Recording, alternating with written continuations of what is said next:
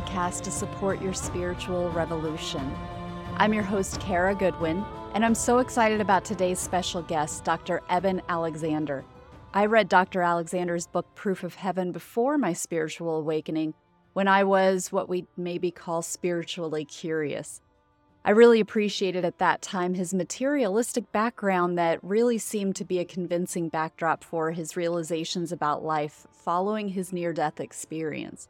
Eben Alexander was an academic neurosurgeon for over 25 years, including 15 years at Harvard Medical School. In 2008, he experienced a transcendental near death experience during a week long coma from an inexplicable brain infection that completely transformed his worldview a pioneering scientist and modern thought leader in the emerging science that acknowledges the primacy of consciousness in the universe.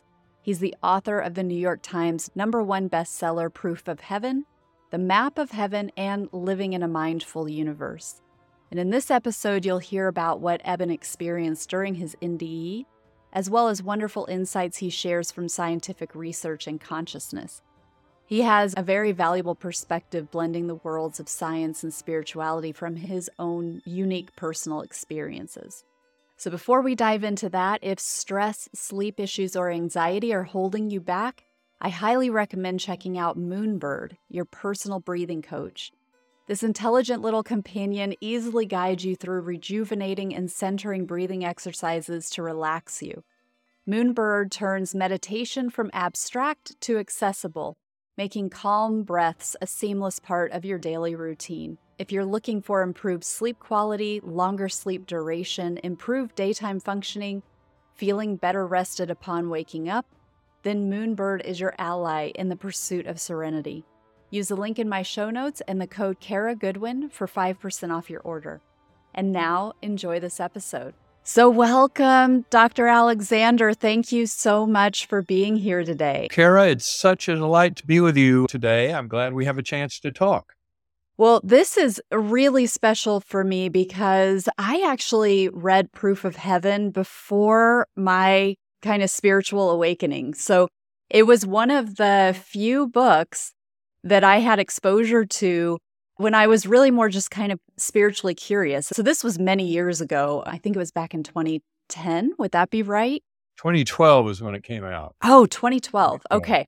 I just remember my daughter was little and she's 13 now. I thought she was even younger than she was at the time. But what I loved so much about it, and what I still love about it, is your unique perspective as a Harvard academic, neuroscientist, and neurosurgeon and having this profound near death experience and how it really obliterated your perspective. For me, at that period of my life where I really was just more spiritually curious and really didn't have much of a foundation of what we might expect outside of the reality that we live in, that we all end up experiencing after we, when we pass away, it was a really, really profound book. So thank you so much Good. for being so here. Glad, so glad it could help you. I know that uh, I heard from thousands of people after that book came out of where they basically said it reminded them of something they had been through. It sounded very, very familiar. And of course, that was very heartening. And once you realize that there's a huge spectrum of what that realm will look like, so there's a lot of possibility for what people report. But it's interesting when you study these cases in large numbers, there's a lot of overlap and a lot of similarity and a lot of kind of principle that's demonstrated through these engagements that is not just wishful thinking and fantasy and hallucination, et cetera, but is part of who we are as human beings. And that's why I think it's so important to uh, acknowledge this. And uh, in many ways, the only way out in terms of solving the deep mysteries of quantum physics is to acknowledge the primacy of consciousness. That's exactly where all those experiments have been leading us for the last few decades. And now it's pretty much incontrovertible, especially with the Nobel Prize Committee giving out the Nobel Prize in Physics in 2022 for entanglement. Entanglement is simply an acknowledgement that our four dimensional space time, our notions of what's called in science local realism, are just not true, that there's much more going on. There's information connections through the universe across space and time that defy our materialist uh, pseudo explanations and assumptions. And it has great implications for us as humans in terms of the afterlife, in terms of reincarnation. Every bit of that is strongly supported in that scientific body of work. What you just said about quantum entanglement and what science is proving with consciousness now, how does that relate or contrast with your perspective prior to your coma and near death experience? I think basically what it's showing is just as we follow the evidence, uh, in, the, in the olden days, there was this game of kind of whack a mole materialist scientists smashing each and every near death experience claim or other spiritual claim with this is impossible. Our theoretical models forbid it. And that is not true at all. It's completely false. And especially when you open up to the broader implications of quantum physics and what it's telling us, combined with all that information that comes from studying of near death experiences, of shared death experiences, which are similar in quality to near death, but happen in perfectly healthy people. So, shared death experiences eliminate the, materialistic pseudo explanation that it's all about oxygen tension in the brain or carbon dioxide, et cetera.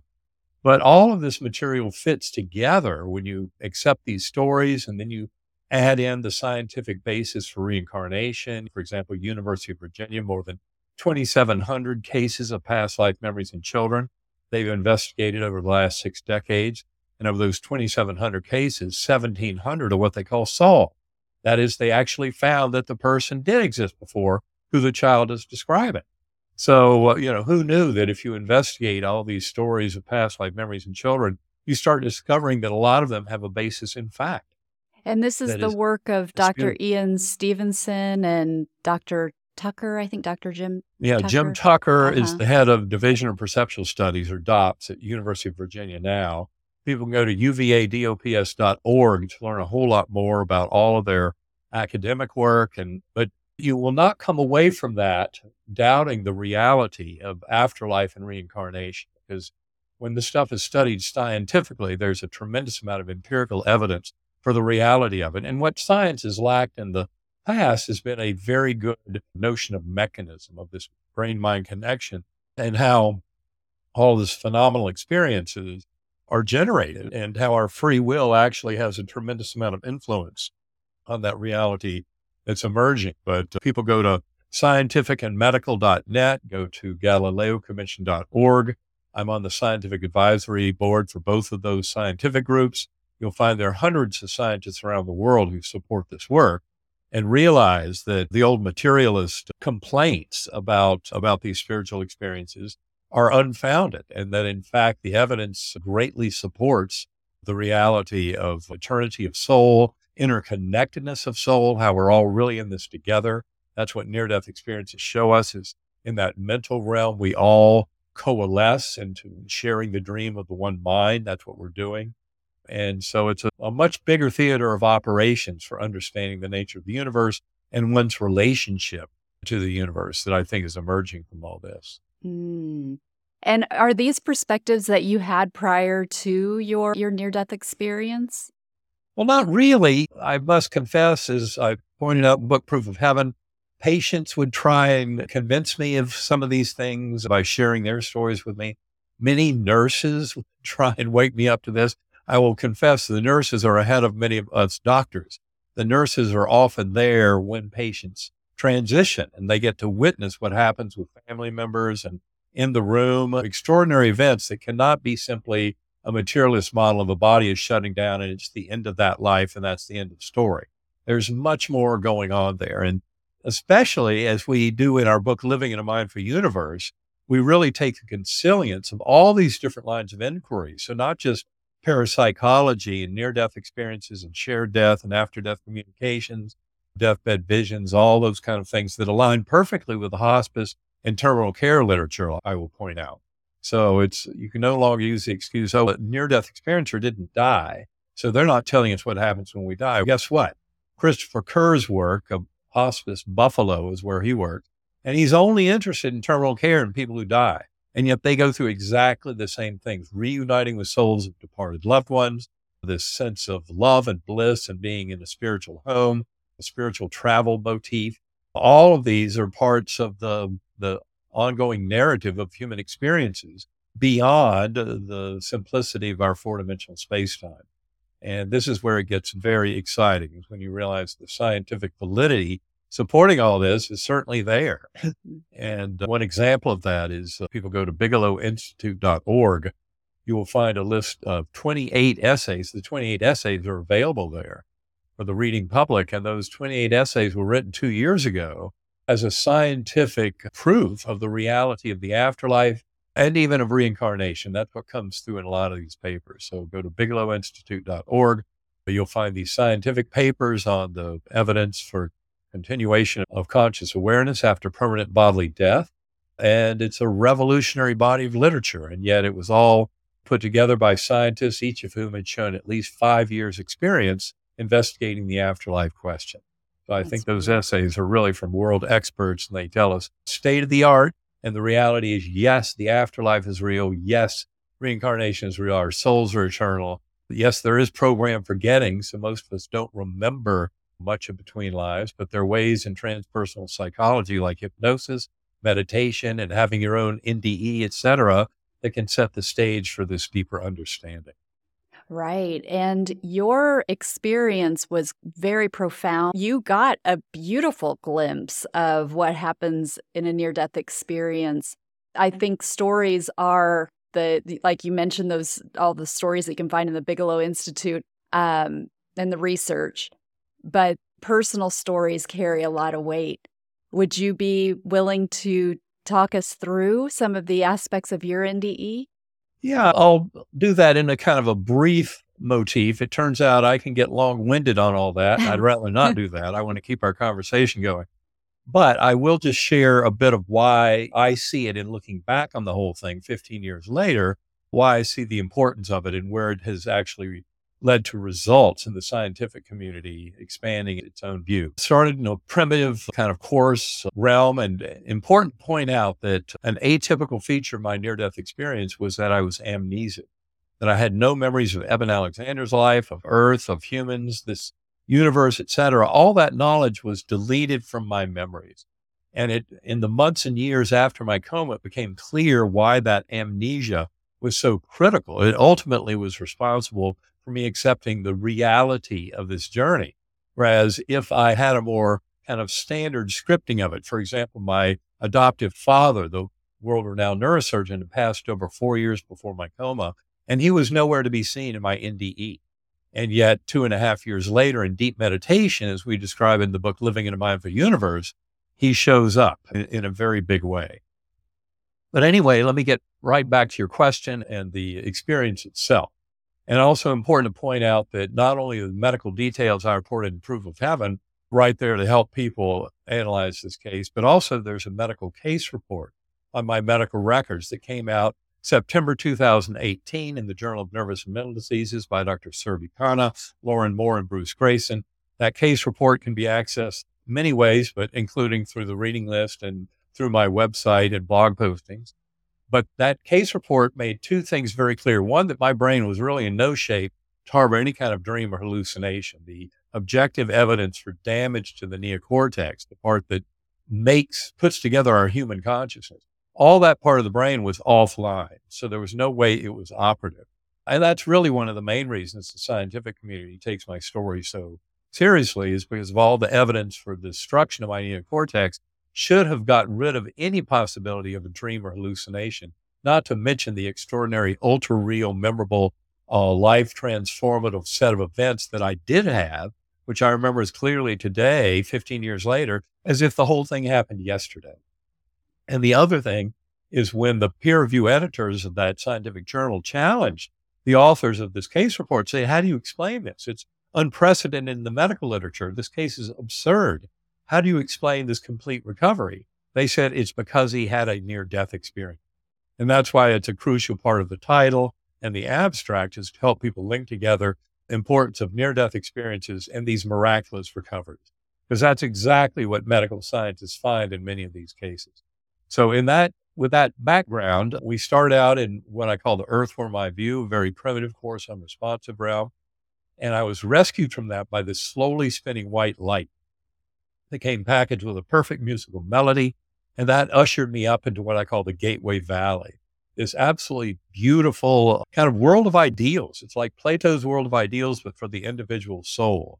Lots of earth like features, absolute perfection, no sign of any death or decay. There were thousands of beings dancing down on this uh, meadow surrounded by a forest, sparkling blue waterfalls into crystal blue pools. Lots of joy and merriment. It was being fueled because up above were these swooping orbs of angelic choirs who would emanate chants, anthems, hymns that would thunder through my awareness.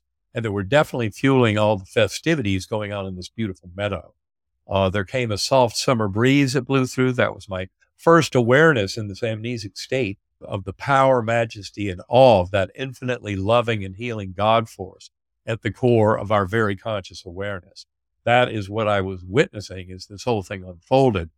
And I remember seeing all these beings going off around me that I later called of souls between lives. And they were down dancing in the meadow, lots of joy, merriment, children playing, dogs jumping, incredible festivities. And like I said, it was those angelic choirs that were fueling all that. And they ended up providing the next level of a musical portal to a higher level.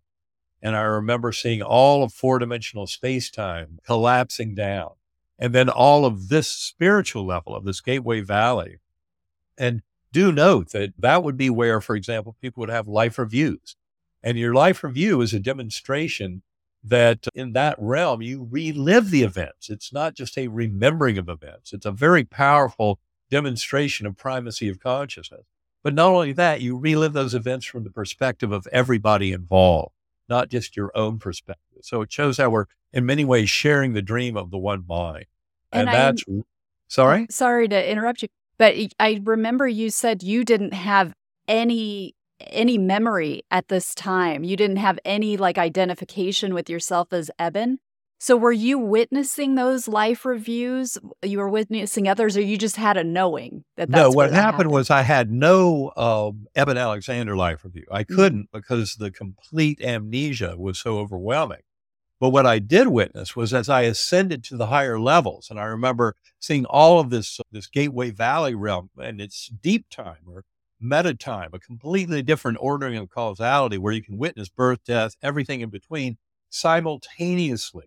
That should give you a big idea of how much the concept of time flow figures into understanding this much better. And so, what I did witness is as I ascended from there, all of that collapsing down was leading to this complex oversphere, basically the universe through all eternity that was there as a teaching tool in the midst of this realm that I call the core. And in the core realm, that was really the sanctum sanctorum of the divine. That's where I recognize the very origin of conscious awareness as being in that God source of pure love that also brings pure wholeness. So we're never apart from that magical kind of spiritual force of love and our spiritual home. It turns out that I would oscillate through these worlds because I would tumble back down from that core realm into the earth earthworm I view. And it was by conjuring up the memory of the musical notes that I was able to bring up that light portal that would take me back again up into the Gateway Valley and always welcomed by that beautiful girl on the butterfly wing in the Gateway Valley, my guardian angel. Those who've read the book Proof of Heaven realize how important she was. She was really the way that I came to an understanding of the reality of the journey. And uh, her message to me was very simple. Those sparkling blue eyes, high forehead, high cheekbones, broad smile. She never said a word to me, but mentally, telepathically, her emotional truth completely overlapped with mine in this knowing. And the message from her was, You are deeply loved and cherished forever. You have nothing to fear. You are richly cared for. And that uh, was there every time I passed through that realm, all the way to the core, all these lessons adding up. I would keep tumbling back down. And there were many lessons there about uh, really the nature of the brain, mind, and consciousness and the ultimate nature of that primordial mind, because I was witnessing that in full blown splendor, but then also returning back to that earthworm's eye view and its primitive nature, which for a long time I just thought was the best consciousness my brain could muster while it was soaking in pus. But at any rate, the reality is I was always told going into the core, you're not here to stay, you'll be going back. I didn't know exactly what that meant, but it didn't seem to matter because every time I went back down. I could remember the musical notes, the melody, and that led me back up to this beautiful spiritual realm. But there came a point where their advice to me was true, and I could no longer conjure up the musical melody that would take me into the Gateway Valley. To say I was sad at that point would be an understatement.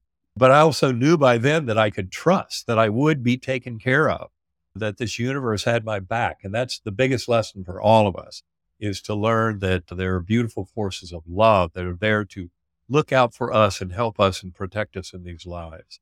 And uh, that's what I was encountering.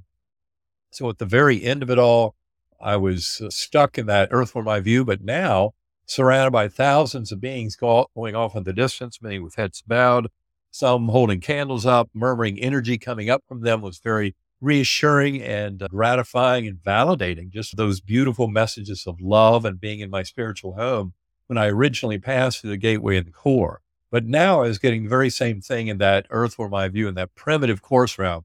And the final thing I saw in that vision during the seven days of my coma was the appearance of six faces and five of them were physically present in the ICU room the last 24 hours of my coma. So they served as very important as what are called veridical time anchors, helped me figure out what was going on in my mental space versus in the earthly realm around me. And what we came to realize is that's when I was headed back to this world. And it was the sixth face that I saw that really got my attention. It was of a 10 year old boy and I didn't recognize him at the time and I didn't understand the words. And it turns out that was Sunday morning, day seven of coma. My doctors had started the week estimating a 10% chance of survival. By the end of that week, not really responding to the antibiotics, down to a 2% chance of survival. That's why the doctors were saying, time to take him off the ventilator, stop the antibiotics, and let him go. And my youngest son, Bond, 10 years old at the time, overheard that. They had protected him from the worst news during that week. But when he heard that, he knew things were a lot worse than he'd been told. Came running down the hallway, pulled open my eyelids, one eye looking over there, one eye over there, neither pupil working. Anybody in medicine knows that's a horrible picture. And I promise you, I did not see him with my eyes or hear him with my ears. I was far too gone from this world. But his pleading with me, Daddy, you're going to be okay. Daddy, you're going to be okay, somehow was urging me back to this world. And that's I have no idea how it happened. It was obviously higher soul navigated return, but uh, I ended up coming back to this world, fighting the ventilator. They pulled out the breathing tube. That's when I said, thank you. Now, I don't remember that. I don't really remember much of the next 36 hours. My brain was still far too damaged by this bacterial infection. So I was in and out of a paranoid delusional psychotic nightmare till things finally stabilized. But interesting to me in looking back on it all was I had this amnesia for all my prior life memories. And then when I woke up from coma, all I knew was where I'd been, that extraordinary journey that seemed to have gone for months or years, even though it had to fit within a seven day Earth time coma. And then uh, all that knowledge came back over about two months. I had a return of all my semantic knowledge. And during those months, I was also going to the hospital, talking to my doctors, being examined, going through MRI and CT scans trying to make sense of this because it did not make sense. It did not line up. Again, the reason the case is so important to the scientific community is because it doesn't fit the expectations whatsoever for that kind of bacterial infection and its impact on the patient. And then to have this full recovery really demands an explanation.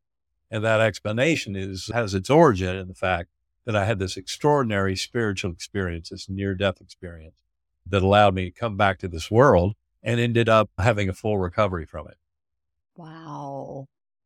Wow, thank you for sharing all of that. It's very expansive and and so beautiful. And I what I love so much when you were talking is this image of or the explanation of using the music to navigate.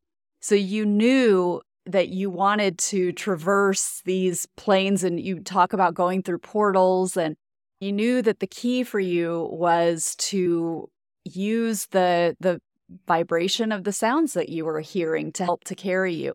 And I know that that has then led into the work that you've been doing to keep yourself connected to that state and to that inner awareness. Can you talk about the work that you've been doing? Absolutely. That's a beautiful point. And it blends many different pieces of my life together. For example, the work I was doing in neurosurgery in the months leading up to coma, I was working for the Focused Ultrasound Surgery Foundation, coordinating global research in laboratories around the world for this very revolutionary technique of focused ultrasound surgery, where you're using the therapeutic effect of ultrasound, not using it for imaging. In fact, use MRI to guide where that focus is being delivered. But it's a powerful technology. So sound was right at the core of everything I was doing. Then in this journey, it was obvious that sound was the way that my soul was able to navigate up and down through these various levels of spiritual planes, the different levels of that heavenly spiritual realm. And of course, coming back to this world where sound has figured in so importantly, after my coma for two years, I read about 150 books in the first two years on, on quantum physics, on brain, mind, consciousness, spiritual traditions, East and West, trying to make sense of my journey and finally realized if I wanted to have a deeper understanding, I had to explore consciousness. I had to really try meditation and do it all the time, do it in a very powerful, rigorous form. And that's what I did. I decided to explore consciousness and I was introduced way back two years post coma or so to the concept of binaural beat brainwave entrainment. For one thing, I had two people from the Monroe Institute to come hear a talk I gave two years after waking up from coma and binaural beats is right at the heart of all of their work. And also, I had recently read an article by Gerald Oster in the Scientific American, the I think 74, 1974, where he wrote about binaural beats in the brain. But it showed me how slightly different frequencies and the two input frequencies to the two ears by slightly varying them anywhere from zero to about 25 hertz or cycles per second difference you can create these very powerful signals in the brain. And that was something that had first been noted by a Prussian physicist in the 1800s. It was taken advantage of by Robert Monroe and others who were studying remote viewing, the psychic spy programs, etc. And out of body experiences, that's what Monroe was doing. But these were found to be greatly enhanced using binaural beat brainwave entrainment. So for me, that said, aha, this could be a jumping off point to allow separation of consciousness from the brain, the body, the sense of self, the here and the now, uh, and to get more into that primordial mind, that eternal soul aspect of who we are. And so that's why I started using binaural beats way back in those early days, two years post coma. And of course, that's how I met Karen Newell. We were both taking a course at the Monroe Institute to teach people how to use these tones for dramatic personal growth and uh, exploration of consciousness. And that's where I realized that she was doing some amazing and important work with her soon to be business partner, Kevin Kossi. I was actually the one who advised them to get together. Once I heard the tones they were doing, I said, You guys really need to get this out to the world. This is important. And I use sacred acoustics every day. I used it for an hour or so this morning. And I've done that for the last 11, 12 years or so. And to me, it's a very important part of discerning more of my experience, coming more into a notion of understanding my relationship to the universe, purpose or being. Every bit of that is something that's emerged tremendously from my meditative practice. People who want to learn more about sacred acoustics, you go to sacredacoustics.com. She has an excellent page there for I want to dot, dot, dot, all the many things that people want to do with meditation. And then she has a formula for how you can use various sacred acoustics tones to get to those goals. I think you'll find it a very useful site and very useful technique. And of course, we've done workshops around the world to try and help people get up to speed with this. And that's where I've really gained most of my respect for sacred acoustics and binaural beat brainwave entrainment because I know what it's done for me. But of course, I had that reference point of a profound near death experience where I came about as close to death as you can get and then was able to come back to this world and then have complete healing. I've been able to put sacred acoustics to great use in my life in the 15 years since coma. But that sound has everything to do with my current mission and understanding. That's beautiful. Is there a particular piece on sacred acoustics that helps you to get back to where, you know, to connect with your higher consciousness? Yeah, th- there are several that I've used. I'll tell you my latest favorites. For one thing, Heart Center 2 is absolutely uh, spectacular. It's one of my absolute all all time favorite go tos. But I'll also point out that I frequently I use the app runs very well on the iPhone. And with the app, you can make playlists where you line these tones up. And that's been a lot of fun lately. What I'll often do is I'll take, say, 20 minutes of whole theta or 20 minutes of whole delta, and then add on, say, a 39 minute light body, heart center two, maybe golden light. And then I will add on to that maybe 30 minutes of the lunar cycles, full moon or new moon, depending on what we've just most recently encountered with the moon. So you can line up these tones and find them to be very useful. I can also recommend for people to use Cosmic Womb, especially artists, creative people, writers, anybody who's looking for creativity in their work. Use Cosmic Womb. It's a one hour track that has uh, tremendous potential for working with it while you're doing other things. That's beautiful. Is there uh, like an Eben's playlist in the app? no, because when I do it, I'm looking on a given day, I'm looking for a particular set of things. And it mm. depends on how deep I want to go in my meditation. Or maybe I'm just trying to do some out of body work, trying to do some telepathic experimentation, connecting with Karen's mind or what have you. There are uh-huh. many different things. So it really depends on what I'm trying to do that given day. Okay. But I would say between golden light, heart center two, light body, love body, primordial mind, eclipse is very good. There really are several great ones. It's worth just exploring that sacred acoustic site and just uncovering these incredible gems that have been generated over the last 11 years or so as Karen and Kevin have done this work to bring these tools to the world at large. But they are very powerful. And wow. for people who want to learn any more about all this, kind of the grander scope of our activities can be illuminated by visiting innersanctumcenter.com. So that's I N N E R sanctumcenter.com. There are several different uh, options there for people to participate.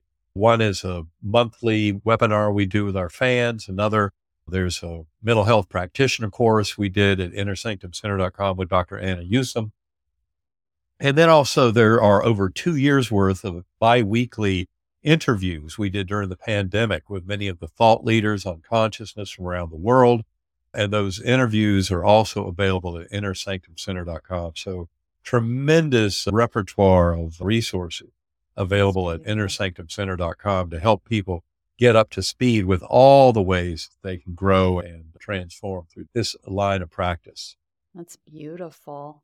So, when we think about the sounds and it being the frequency that it's a got wavelengths, of course, color and light, light in particular, also has wavelengths. And it's interesting to consider that when you were in that kind of earthworm view, and that seems like it was a dark, earthy experience. And then you rose up into the Gateway Valley and you talk about the vibrancy and the colors. And I think I, I remember that there were colors that you have never experienced here on this planet in your regular reality. And the sound had changed. And then going higher up through higher portals and and I, I am curious if the if you remember the light changing, the color changing, getting more refined as the sound was changing and you were rising up. Was there a correlation? Yes, there's certainly a sense of kind of that. People always use the words higher vibration. Mm-hmm. Now, to me, as a scientist, I'd like to define what it is that's doing the vibrating when I say something like that. But there's no question you feel that sense of kind of a higher vibratory nature. And it turns out that the name of the game in terms of designing those frequencies is quite different from just raising your frequency. In particular, binaural beats, if we, as we've said, they can only really be generated between about zero and 25 hertz or cycles per second because uh, they're generated by the difference in arrival time of the sound wave of those two separate frequencies going to the two ears. And if they get too far apart, in frequency, they lose track of each other. And that too far apart is anything more than about 25 hertz. But the good news is we're really aiming for the lower ranges anyway. We're trying to get people down into the delta range, zero to four hertz, the theta range, which is or four to eight hertz, and then alpha, which is eight to 12 hertz. And then, of course, beta is our normal walk around, uh, talking, interacting. We're trying to get away from beta, but beta generally goes from at 12 to about 35 hertz. And then you've got gamma above that. We're really trying to get people down into delta and theta and occasionally alpha. It turns out originally Monroe's work suggested that when you were driving heavy delta or theta frequencies with this audio signal, that you are synchronizing the hemispheres into that same EEG rhythm. And what we found with our EEG investigations is nowhere near that simple. There are some people who do get a very synchronous set of brain waves, but they're generally mediums who are very good at connecting with souls of departed loved ones, et cetera. And when they're in that state, that's when they have this very refined kind of synchrony of the hemisphere. Otherwise, it's much more complicated than that. But I think a lot of what's going on here is using those signals in the lower brainstem to basically serve as a left to right oscillation. There's a general principle in hypnosis. Everybody's seen a pendulum, and so the eyes follow. And when the eyes are following a pendulum, they're oscillating a circuit in the lower brainstem. That's mainly in the midbrain, but it still can have a dramatic effect on kind of liberating conscious awareness. That was that hypnagogic state and what hypnosis is all about. Is that um, the pineal gland or a different part? No, it's really different. We're now way down in the lower brainstem. The pineal okay. gland is higher. up much higher. The pineal, from my perspective, doesn't really have much to do with any of this, even though mm. a lot of people get excited and think maybe the pineal is dumping a lot of dimethyltryptamine at the time of bodily death. That would explain, they hope, uh, it doesn't explain the NDE, but anyway, that's their kind of wishful thinking is to explain it away as a DMT dump. But I don't think the pineal is really related. It's really the superior olivary nucleus, which is a structure in the lower brainstem. It's much lower down at a more primitive level than the midbrain, which is where the oscillations for hypnosis and the oscillation, for example, with EMDR, eye movement desensitization reprocessing, very successful in treating post traumatic stress disorder. And that is again using rapid eye movement. so left, right, left, right. And that's where the magic is that oscillation in the lower brainstem is what facilitates a liberation of our conscious awareness from the here, now, and sense of self.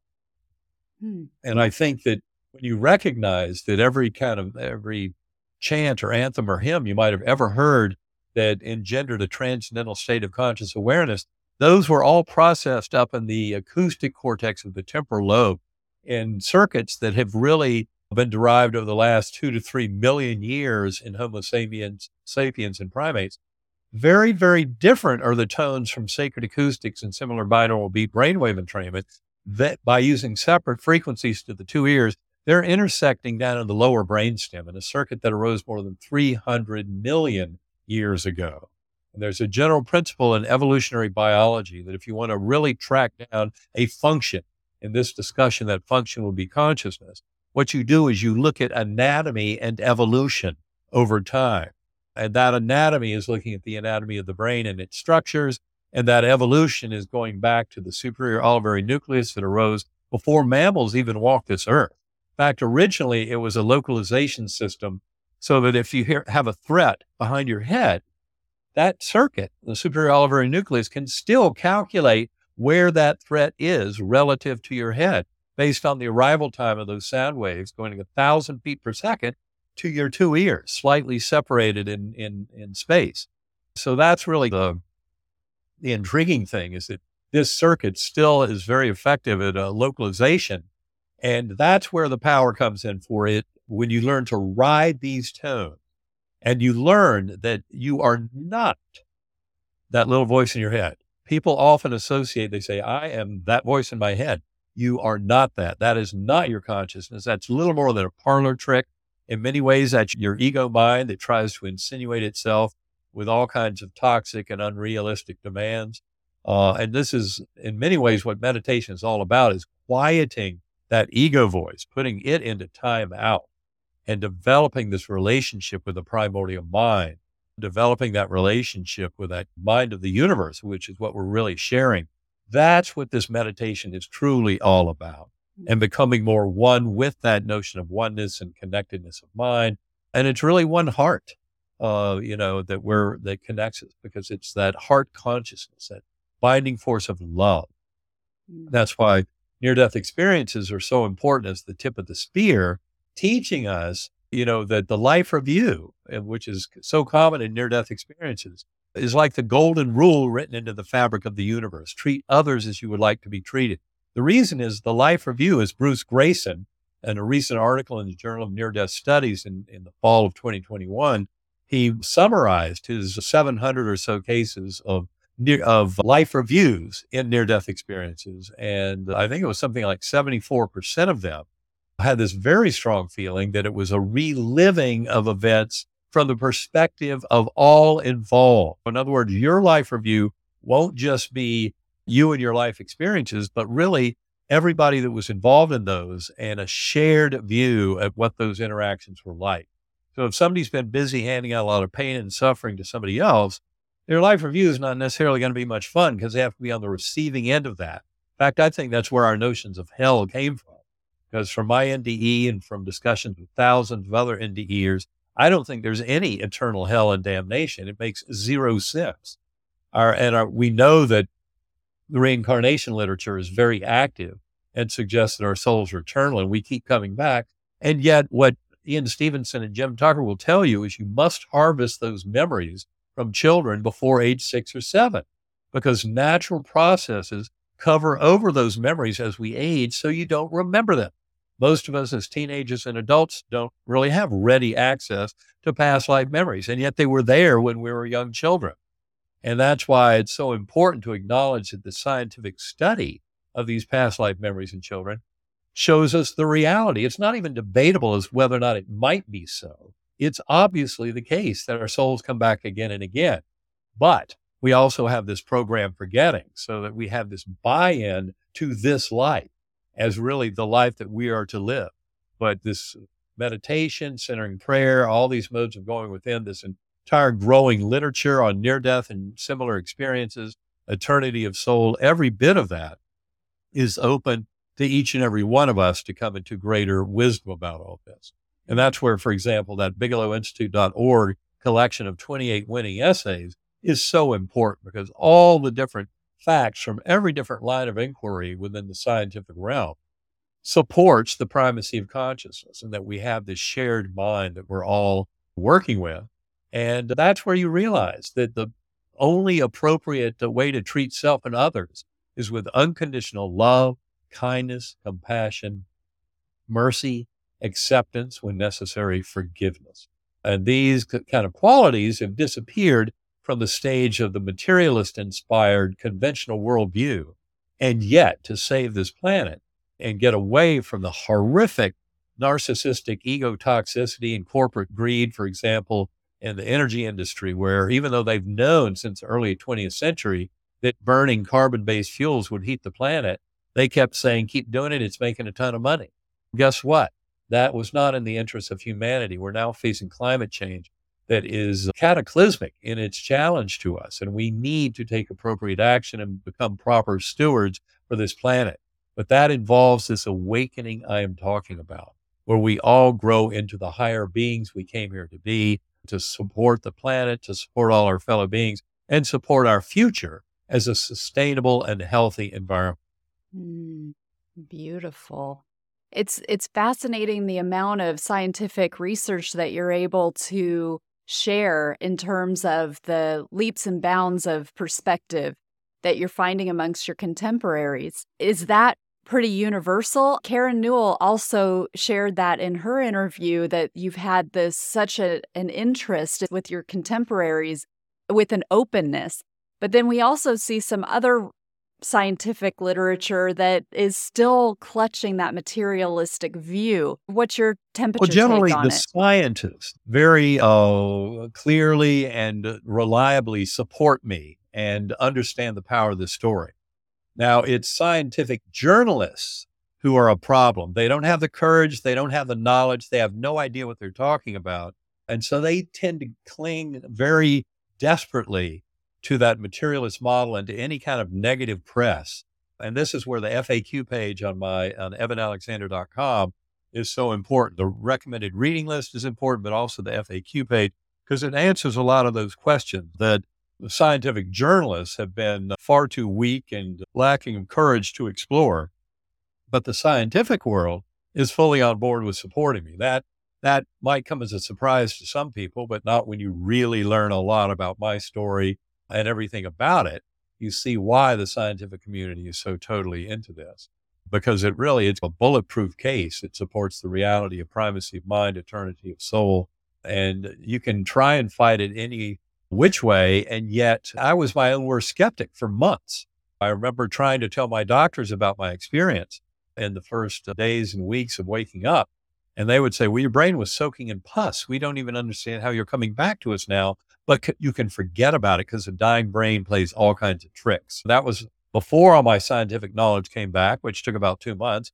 And during that period, I'm like, okay, so it was way too real to be real. That's what I told my son, Eben IV, who was majoring in neuroscience in college at the time. He had been there at my bedside while I was deep in coma, but he also came home two days after I got out of the hospital. It was the day before Thanksgiving, 2008.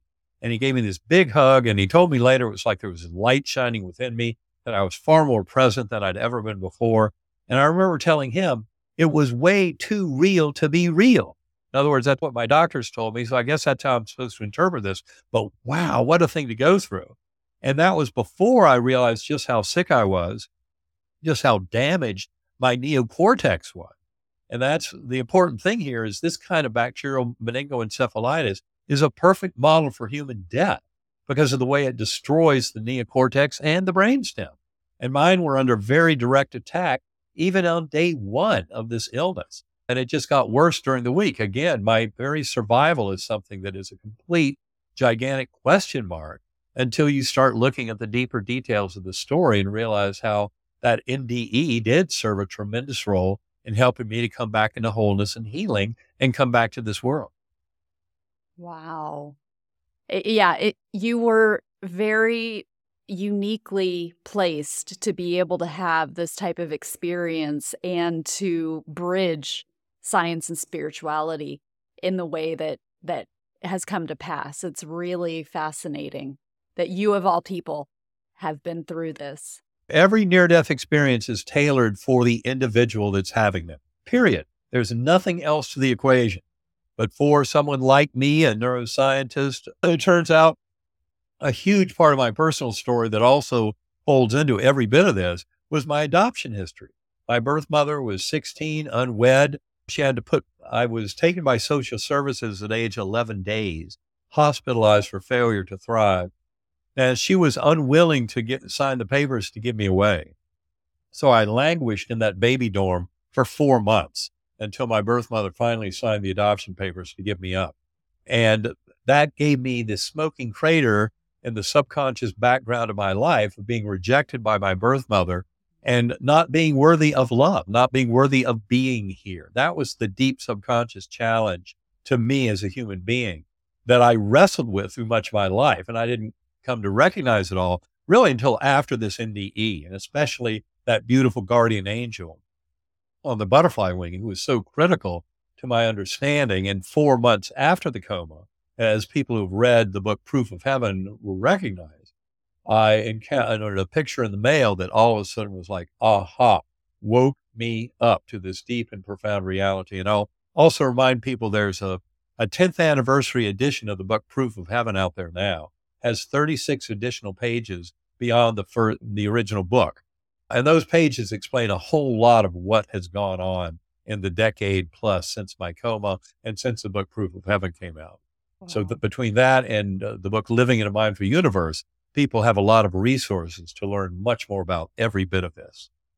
Yeah, it's really interesting you talking about that huge void that was created in your subconscious from having that kind of abandonment as a child, as a baby, and then the communication that you were getting from her very specifically like a laser just you yeah. are loved you are loved you are it was loved absolutely shocking i mean it still mm. sends chills up and down my Me spine too yes think about it when I, whenever i tell that story in public i've shared it more than 500 times now my story of betsy the guardian angel about her identity and discovering all that four months post coma and uh, i would just my eyes would mist over mm.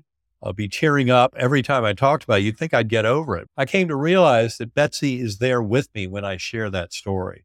And my evidence for that really came in the form of photographs. People would often Mm-hmm. take pictures of me on stage.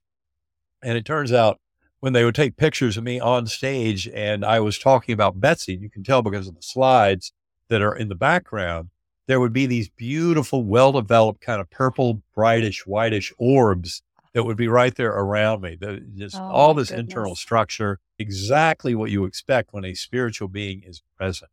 And so I came to recognize that not, uh, the reason I felt so misty eyed and teary eyed whenever I talk about Betsy was she was always there with me when I was sharing that story. Oh my goodness, that So- is beautiful. Well, Dr. Alexander, this has just been an incredible conversation. Please share how people can connect with your work. Kara, thank you for having me on. It's been a joy talking with you. And really, the best way is to go to ebenalexander.com. Recommended reading list is very useful. It has more than 100 books and papers, many with hot links to the actual scientific papers, so you can get right to them from that page. Also, the FAQ, as I said, answers a lot of questions, especially those brought up by, in the lay press by science journalists who have not done their homework. And then also the blog postings. There's a tremendous amount of, resource there.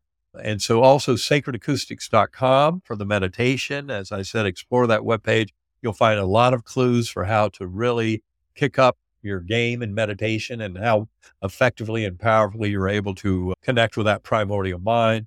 And then Inner Sanctum Center, I N N E R Sanctum Center, as I said, a beautiful resource for our monthly webinar. It's there for people who want the mental health practitioner course that we did with Dr. Anna Yusim.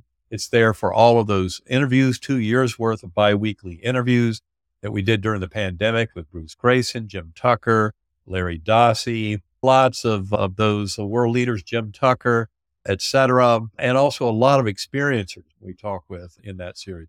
So innersanctumcenter.com is an excellent resource.